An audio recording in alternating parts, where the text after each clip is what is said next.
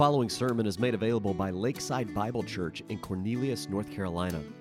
For more information about our church or to find more recorded sermons, please visit us online at lakeside bible dot church. We'd also love to connect with you on social media. You can find us by searching Lakeside Bible N C on Facebook and Instagram. For specific questions about the Bible or our church, please email us at info at lakeside bible dot church. Well, I want to invite you to take your Bibles and turn with me to Habakkuk chapter one. Habakkuk chapter one. We'll finish this chapter today, and we'll get right into uh, chapter two and finish that chapter, Lord willing, next Sunday. Uh, but Habakkuk chapter one is where we are for now. Now, it's not unusual for seasons of understanding to be followed by seasons of doubt and confusion.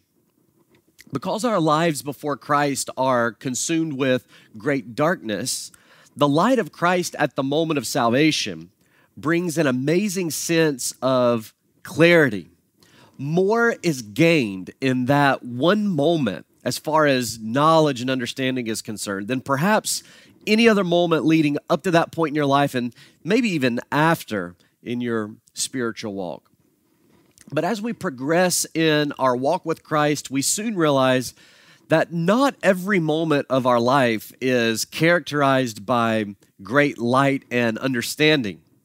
Seasons of hardship, especially, can disorient us, even to the point of leading us to doubt what at one time was abundantly clear. We usually look back at these seasons of our lives and at these difficulties, and we can see that they are God's way of bringing us into a much deeper fellowship with Him. But in the moment, we don't always sense that spiritual growth is indeed what is happening in that moment. Many times, all we can do is cry out to God, and we simply ask, why? Why is this happening to me? Why, Lord, are you allowing this to go on? I just don't understand. And throughout the course of our lives, we'll have uh, many moments like that. Our text finds Habakkuk in the midst of one of these confusing seasons. His initial question was to determine why God wasn't doing anything about the wickedness in Judah. And God finally answered him and informed the prophet that he had actually been working all along to raise up the Chaldean army that would serve as his instrument of judgment. And Habakkuk understood the need for judgment, but he had great difficulty in understanding why God would judge the nation in this way. What follows this perplexity is a very humble, yet honestly transparent prayer to the Lord. Habakkuk was desperate to understand why God was acting in a way that seemed to be contradictory to God's holy nature. And that, in essence, is the question that causes Habakkuk so much issue here in our text. Now, like Habakkuk, we will inevitably face periods of confusion that lead us to ask God why He's working in a particular way. And right here at the beginning, I want you to understand that there is nothing inherently sinful about asking God for answers. But there is a right way and a wrong way to approach God with our questions. Some people might withdraw and pout against God whenever they're going through difficulty. Others may come to a point of uh, confusion in their Christian life, and they actually just abandon the faith altogether, uh, considering that whatever they had believed to be truth up to that point was actually false. Habakkuk's question was weighty, and it was sincere, but it's sandwiched in between faith and submission. And because of that, it serves as a classic example of how we are to approach God in prayer, how it is that we are to righteously bring our questions about life and hardship and misunderstandings to the Lord. Well, let's read our text. Habakkuk chapter one, we pick up in verse number twelve, and we'll read down through the first verse of chapter two. Habakkuk says, Art thou not from everlasting, O Lord my God, mine Holy One? We shall not die. O Lord, thou hast ordained them for judgment, and almighty God, thou hast established them for correction. Thou art of purer eyes than to behold evil, and cannot look on iniquity. Why do you then look upon them that deal treacherously, and hold your tongue when the wicked devour the man that is more righteous than he? You make men as the fish of the sea, and as the creeping things that have no ruler over them. They take up all of them with the angle or the hook. They catch them in their net, then gather them in their drag. Therefore, they rejoice and are glad. Therefore, they sacrifice unto their net and burn incense unto their drag, because by them their portion is fat and their meat plenteous. Shall they therefore empty their net and not spare continually to slay the nations? I will stand upon my watch and set me upon the tower, and will watch to see what he will say unto me, and what I shall answer when I am reproved. I want to look at three features that are contained in Habakkuk's prayer here, and then I want to conclude our study today with just a few practical steps uh, that Martin Lloyd-Jones actually uh, presented in a series of sermons on this book as well. But let's first uh, examine Habakkuk's prayer. The first thing that we notice here, as we understand the right way to approach God with our questions, is that Habakkuk approached God reverently. He approached God reverently.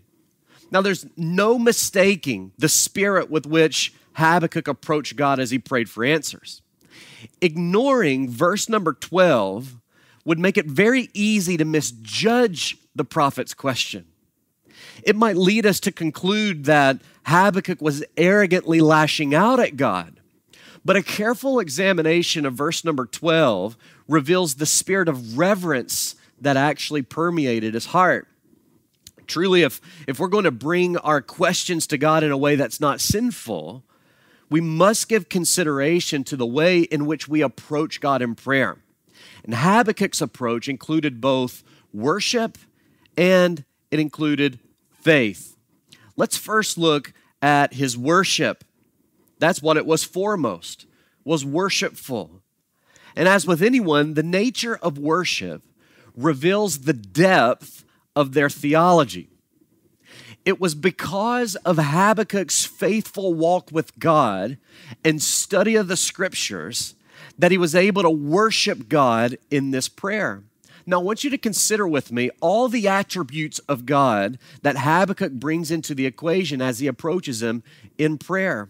Look with me first at verse number twelve. We see that he recognized God as the one true God, the one true God. Look at the very first phrase. He prays, "Art thou not from everlasting?" Now, the Chaldeans would credit their own idols with the great success of their conquest of the world. But Habakkuk recognized that Yahweh was the only true and living God. God. As he faced the uncertainty of why God was working in this particular way, he reminded himself of one thing that was absolutely certain, and that is God is the eternal, everlasting God. He is the one true God. No matter how it may have seemed, God had not lost. The Chaldeans were not greater than him. Their idols were nothing. They were nothing but carvings. There was no life in their idols. And it's the same truth that we must acknowledge as we come to the Lord with our questions, that he is the one true and living God that is from everlasting. He is eternal. He's not been defeated, nor has he abandoned his purpose. He's God. So no matter what the difficulty is that you're facing today, we can stop and we can acknowledge that we serve the one true and living God that cannot be defeated. He has not lost control. He is God from everlasting to everlasting, and he has not taken a break as it relates to our lives. So we see he recognizes the one true God. Secondly, he sees that God is the self-existent God. Look at the second phrase.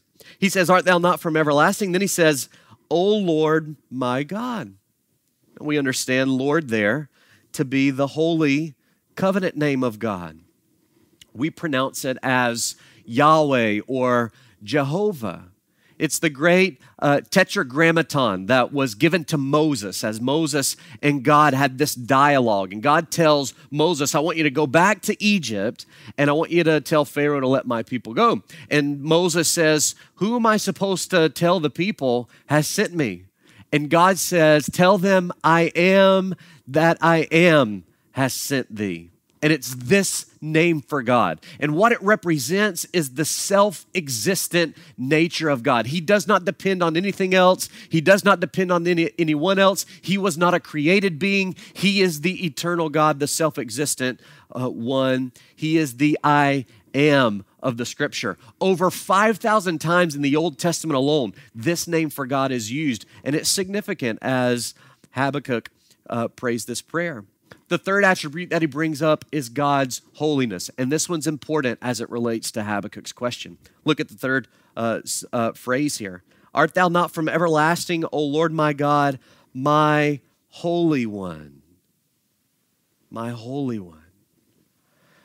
Habakkuk understood that God is absolutely righteous. He does no wrong. He's perfect in all that he does. John reminds us in one of his epistles, God is light, and in him is no darkness at all. Abraham said, shall not the judge of all do what is right?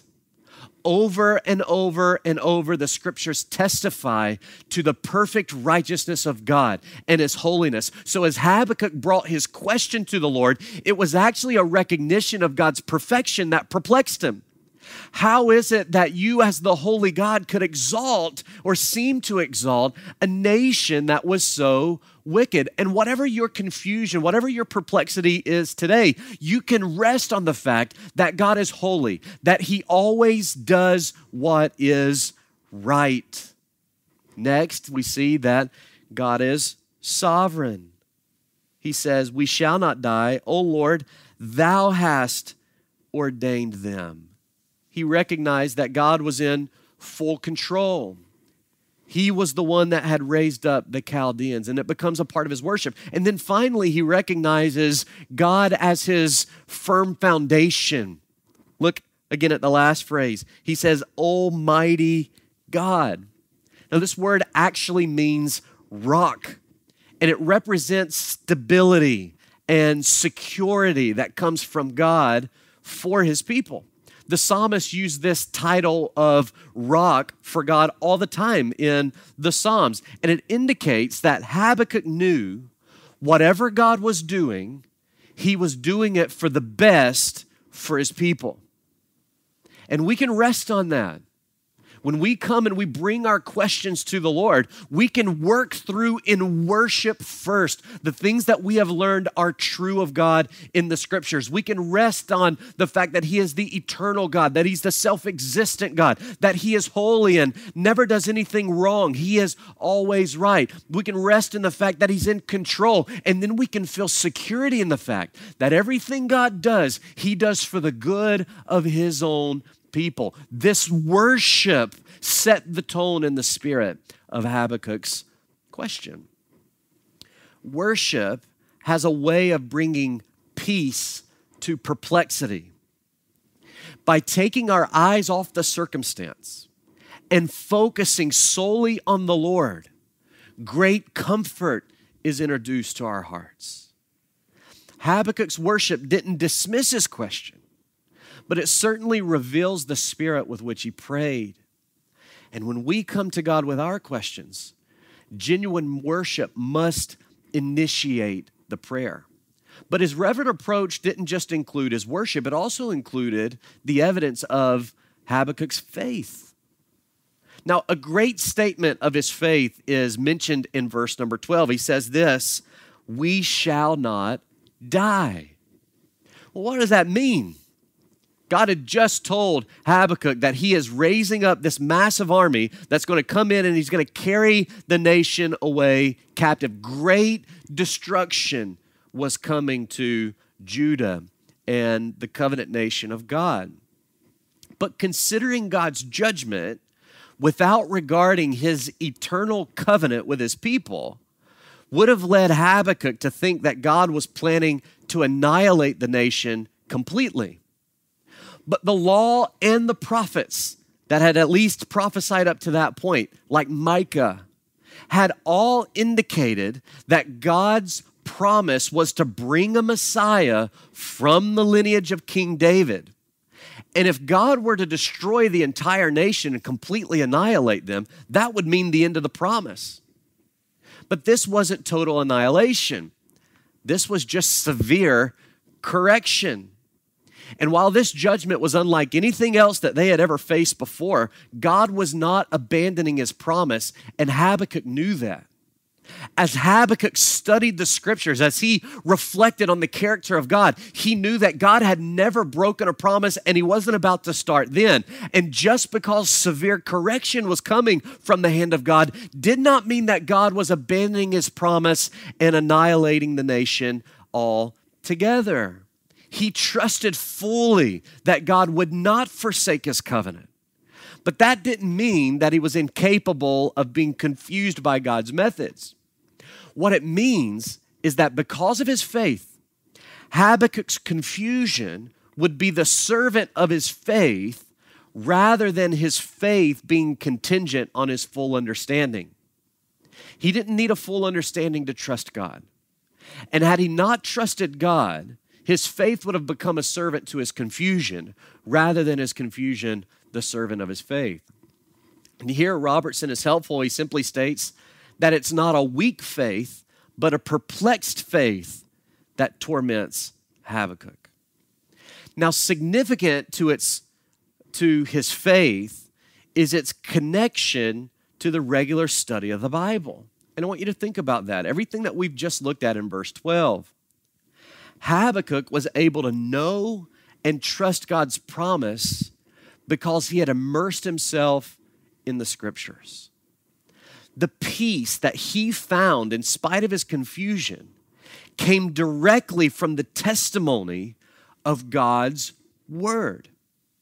Had he not committed himself to God's word in a time where it was not as readily available as it is to us, he had committed himself to it, he had believed it, he had trusted it, and because he had immersed himself, himself in the scriptures, his faith was strengthened. And though he had questions about God's method, he did not have a question about God's character and God's fulfillment of his promise. Now, if your perplexity as to God's ways has overcome you, it might be that you've either neglected to regularly study the Bible or you've chosen simply not to believe the things that you've studied. Our faith will overcome our questions only when it's founded on the inerrant, eternal, unchanging Word of God. Well, secondly, quickly, we see not only did he approach God reverently, but he asked God, he brought his question to God humbly, with humility. Now, I want you to look, look with me at verse number thirteen. Habakkuk says, "Thou art of purer eyes than to behold evil, and cannot look on iniquity. Why then do you look upon them that deal treacherously, and hold your tongue when the wicked devours the man that is more righteous than he?" This is the summary of Habakkuk's question. Now, his first question in verses two through four essentially was, why aren't you doing anything about this wickedness? But the essence of this second and more earnest question is, why are you doing it like this? Habakkuk had no issue with the fact that God was judging the sin of the nation. That's actually what he'd been praying for all along. And though I think he was primarily looking for God to send a revival, he still understood the necessity of judging sin. What he couldn't understand was how the holy God would seemingly exalt a wicked nation in the process of judging his own people. In other words, God's actions to Habakkuk didn't seem to be consistent with his character. And he makes his case in verses fourteen through seventeen. Let's just make a few notes of this, of, of what it was that was confusing Habakkuk. He makes this comparison between God's holy character at the beginning of verse thirteen, and then with the actions of the army that God was actually using. Look at verse fourteen. We see dehumanization. He says, "You make men as the fish of the sea, as the creeping things that have no ruler over them." God had created man and has created man in his own image.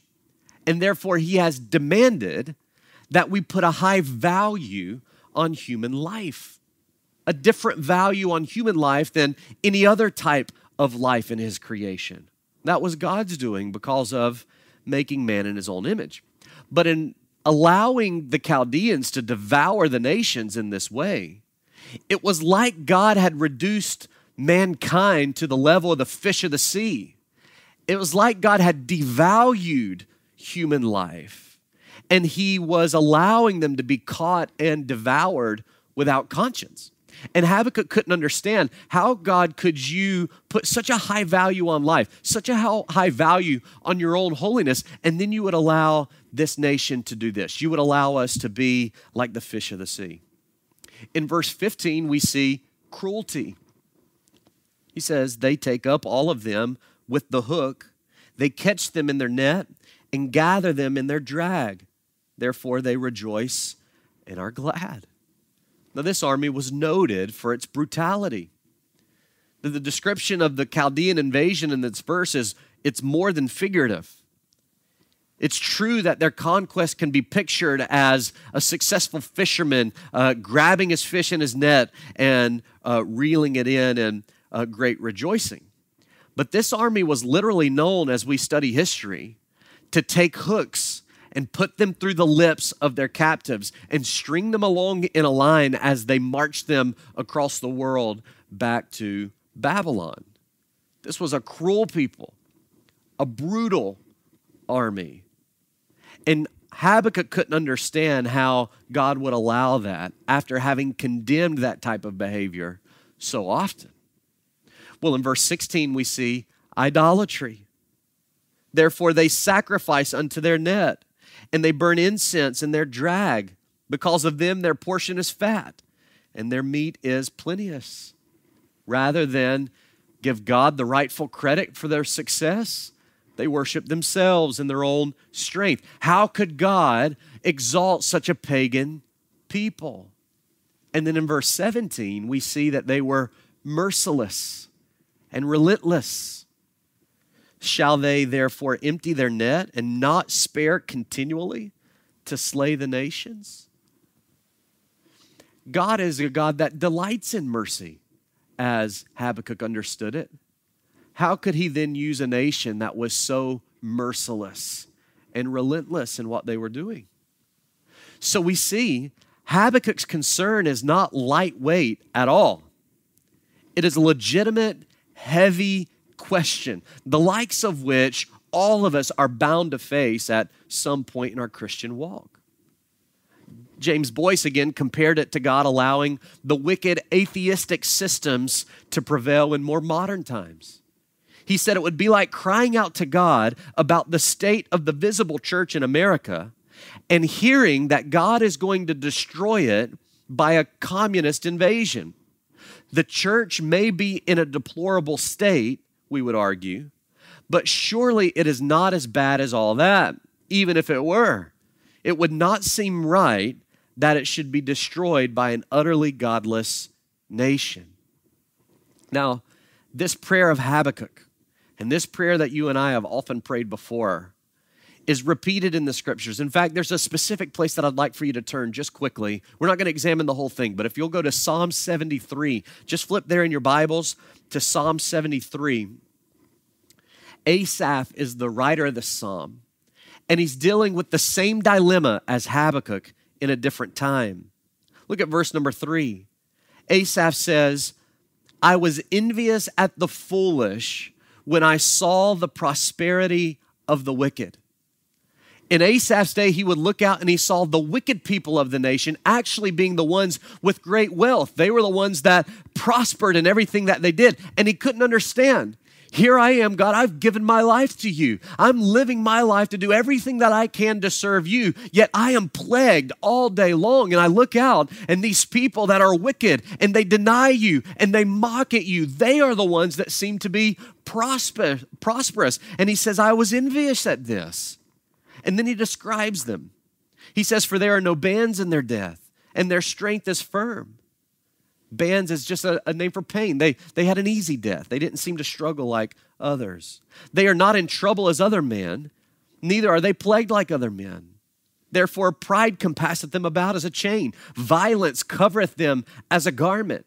Their eyes stand out with fatness. They have more than heart could wish. They are corrupt and speak wickedly concerning oppression. They speak loftily.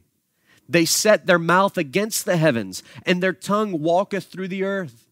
Therefore his people return hither, and waters of a full cup are wrung out to them. And they say, how doth God know?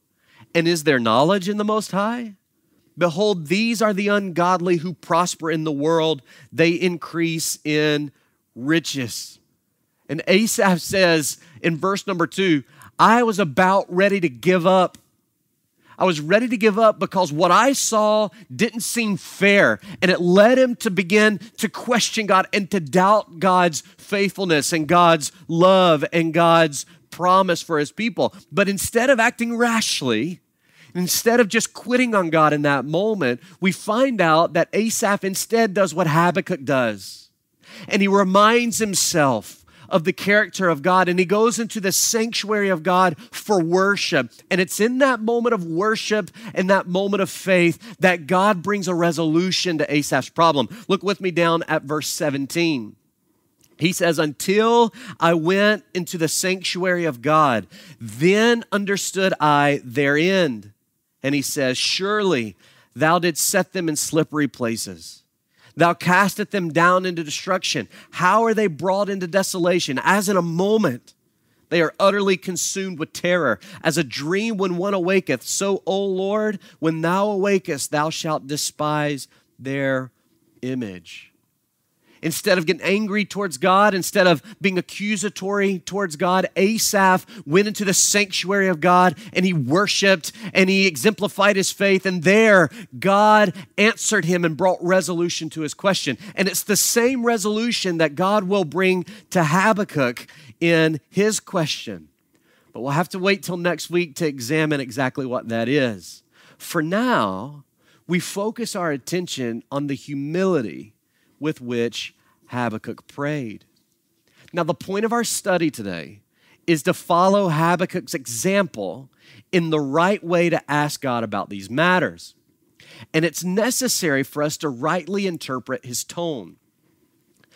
I suppose that every aspect of Habakkuk's prayer points to his humility, but I think it's especially true here in the question itself. Understanding first the reverence with which he approached God in prayer, we come to see more clearly the spirit of the question. Now, listen. A prideful heart might say to God, how dare you? How dare you use a wicked nation to judge your people? How dare you, God, prosper the wicked and put down the righteous? How dare you, God, cause me to lose my job? How dare you, God, take away this loved one? How dare you, God, allow this to happen to me or that to happen to me? A prideful heart exalts itself against God in that way. But Habakkuk's humble heart said, in essence, not, how dare you? It says, please help me understand. Please help me understand. There is honesty and transparency and passion in Habakkuk's words. But those things are met with a genuine desire to understand God's ways, not condemn God's ways. And this humility is absolutely necessary when we bring our questions to God. We are not to be lifted up with pride and say, how dare you do this, and condemn the work of God. Rather, we are to humbly submit to what God is doing and genuinely seek understanding as to why he is doing it the way that he is. There's a lot of talk right now about rights. And one right that you do not have is a right to be angry with God. Why? Because he's the everlasting God. He's the self-existent God. He's the holy God that does no wrong. He's the sovereign God. He is our security, our rock, and our stability. We have no right to question him in that way. So how are we to pray about these questions? We approach God reverently. We ask God humbly. Thirdly, we anticipate God's answer submissively. We patiently wait for God's answer, and we submit to that answer. Look at verse one of chapter two. Habakkuk says, I will stand upon my watch and set me upon the tower. And you can immediately hear the kid in Sunday school say, this is how we know that Habakkuk was the smallest man in the Bible, because he was able to stand upon his watch. And I'm just going to trust right now in faith that you laughed a little bit at that as you watched this video at home. What's the significance of this? After Habakkuk had finished with his question, he patiently waited for the Lord's reply. There's a picture here of anticipation. He eagerly awaited for the Lord to answer him. And there's a simple lesson in this. The waiting rooms of life are often the most difficult, but they're also the moments that God uses to strengthen us in ways that blessing and clarity often cannot. And then he says, I will watch to see what he will say unto me and what I shall answer him when I'm reproved. Now look at that last phrase again. This is a little strange, right? He says, I will wait to see how God will answer and what I shall answer him when I'm reproved. Now, taking this entire series of verses into the equation of our thought helps us to understand what he means by this statement. There was no way for Habakkuk to prepare an argument against an answer that hadn't actually been delivered to him. And there's even a sense here to where he's He recognized the audacity of his question and expected even to be rebuked and reproved in a way by God. So his preparation in this verse indicates for us and is evidence that he was actually submitting to God's answer. Whatever that answer was going to be, he had prepared himself to patiently wait for it. And then he was going to submit to God, understanding that God is right, and he would come probably with a level of reproof. There was no way for him to know what God was answering and even to build a replying argument. So it's not that, that Habakkuk was here determining that he was going to dispute with God indefinitely. That's not what he was do- doing. He knew too much of God's faithfulness and holiness to dispute his character. He had expressed his confusion, and he would now wait patiently and submissively for God's answer. We find the ultimate example of this in Jesus Christ. As he prayed in the Garden of Gethsemane on the night of his arrest, what was it that he prayed? He repeated over and over, "Not my will, but thy will be done." It's this submission that is the reason that we pray in Jesus' name, that we tack those words on at the end of many of our prayers. It's not that there's a magic in those words, and, and Jesus didn't mean to uh, specifically command that we add those words to every prayer. That wasn't the purpose of him saying that we are to prepare, pray in his name. The purpose in saying that at the end of our prayer is it's a reminder and it's a recognition that everything we pray, we are praying and submitting to the will of God, to the will of our Savior, Jesus Christ. In addition to his faith and humility, what makes Habakkuk's spirit in prayer so significant is his submission to whatever answer God would end up providing. Now, I want to conclude this way. Martin Lloyd-Jones in nineteen fifty-three, I've mentioned this in our studies already, had preached through the book of Habakkuk. And as he approached this section of verses, he gave four practical steps for how we are to deal with the perplexities of life. And I just want to quickly give them to you. I think they'll be an encouragement to you. First, he says, stop and think. Stop and think. Now, my mom always told me growing up that my mouth was in drive, but my brain was in neutral. And what she meant by that is that I have a tendency to speak without first thinking. And she's right. But unfortunately, we're prone to deal with spiritual issues in the same way. We often act on emotion rather than thinking through the truth of a given circumstance. And Christians would do well to recover the discipline of thinking deeply about God and His Word before acting in an emotional way. Habakkuk's spirit would have been vastly different had he not taken the time to stop and think things through first. So we stop to think. Secondly, restate basic principles. Restate basic principles. Lloyd-Jones says this, we must first remind ourselves of those things of which we are abundantly certain, things which are entirely beyond doubt. Write them down and say to yourself, in this terrible and perplexing situation in which I find myself, here at least is solid ground. The moment you return to basic principles, you immediately begin to lose your sense of panic. It is a great thing to reassure your soul with those things that are beyond dispute. It's like walking on an icy sidewalk. You take your steps carefully and you keep your uh, uh, uh, eyes focused on the ground, and you put your steps on firm ground rather than the unstable ground. And James Boyce says, your problem is a slippery spot, but surely not all your experience with God is like that. Get unto the parts that are firm. Habakkuk's basic principles are seen in his worship and faith in verse twelve. And we should always interpret our practical and theological questions with the fundamental truths that have been clearly revealed in the Bible.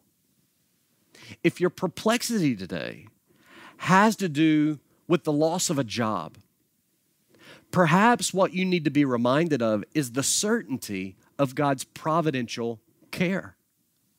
And be reminded of the scriptures when Jesus said, that God sees every sparrow that falls. Are you not more important than they? And if God clothes the lilies of the field even more beautifully than He did Solomon in his most royal garments, does God not care to clothe you? God cares for us. Find firm ground in that and trust Him. If your question today has to do with the wickedness that you see around you, the firm ground on which you need to stand is the reality of God's holiness. That in His time and in His way, He will judge all sin. And you can trust Him. So stop and think. Remember and restate basic principles of which you're certain. Thirdly, apply the principles to the problem. Once you've written down the things which you're certain, apply them to your current dilemma. It was the basic principles of verse twelve that guided Habakkuk's understanding and his response. And then the fourth step is this. If you're still in doubt, commit the problem to God in faith. Commit the problem to God in faith. If you're still unsure, take the problem to God and leave it there. And this is most clearly seen as Habakkuk waited submissively for God's answer. So in your perplexity today, stop and think, restate the basic principles, apply those principles to your dilemma, and if you're still unsure, commit it to God and leave it there. In Corrie Ten Boom's autobiography called The Hiding Place, she recalls a moment when she was a little girl riding on the train uh, back from Amsterdam with her father. Now, her dad was a Uh, watch and clock repairman. And he had a pretty heavy tool bag that had all of his uh, things in it that he needed for their trip. And as they were on their way back from Amsterdam to where they lived, Corrie Ten Boom remember asking her father about uh, a question about marital intimacy. It was a question that certainly she was too young to understand an answer for, and certainly too immature uh, to grasp everything that came about with that kind of question. But instead of plainly denying her an answer, her dad illustrated an answer for her instead. As they were getting off the train, he asked Corrie if she would carry his work bag. Well, she was much too weak to do that. She couldn't even lift it off the ground. And she recalls calling out to her dad and saying, "It's much too heavy. I cannot carry it." To which her father replied, "Well, I guess you'll just have to let me carry it for you until you're strong enough." And that's the way that he illustrated not giving her a particular answer about marital intimacy. It wasn't time for her to carry that. So he needed to carry it for her until the right time would come. Years later, as she sat and endured the atrocities of a Nazi concentration camp in World War Two, she found herself crying out to God, asking why. Why are you allowing such wickedness to reign? Why are you allowing me and my sister to go through such devastating circumstances? Why are you subjecting me to see such violence? Why are you subjecting me to see such death and cruelty? And it was in that moment that she writes in her book that God reminded her of that conversation with her father. And she immediately recognized realized that even in adulthood, there are some things that are too heavy for her to carry. And instead of wrestling with the impossible task, she would just have to let Jesus carry it for her. You may be in a situation today that you just don't understand. You've thought it through. You've reassured yourself with the basic principles of the Bible. You've tried to apply them to your circumstance, but you're still left in doubt. And I want to encourage you in these moments to trust Jesus and let him carry that weight for you. He loves you. And you know you can trust him. Now it's time to leave it with him and simply submit to what he's determined for you to endure. Thank you for listening to this sermon made available by Lakeside Bible Church. Feel free to share it wherever you'd like, but please do not charge for it or alter it in any way without express written consent from Lakeside Bible Church. Don't forget to visit us online at lakeside bible dot church or find us on Facebook and Instagram by searching for Lakeside Bible N C. If you live in the Charlotte or Lake Norman area, we'd love for you to attend one of our worship services. We meet every Sunday morning at ten a.m. We'd love to meet you.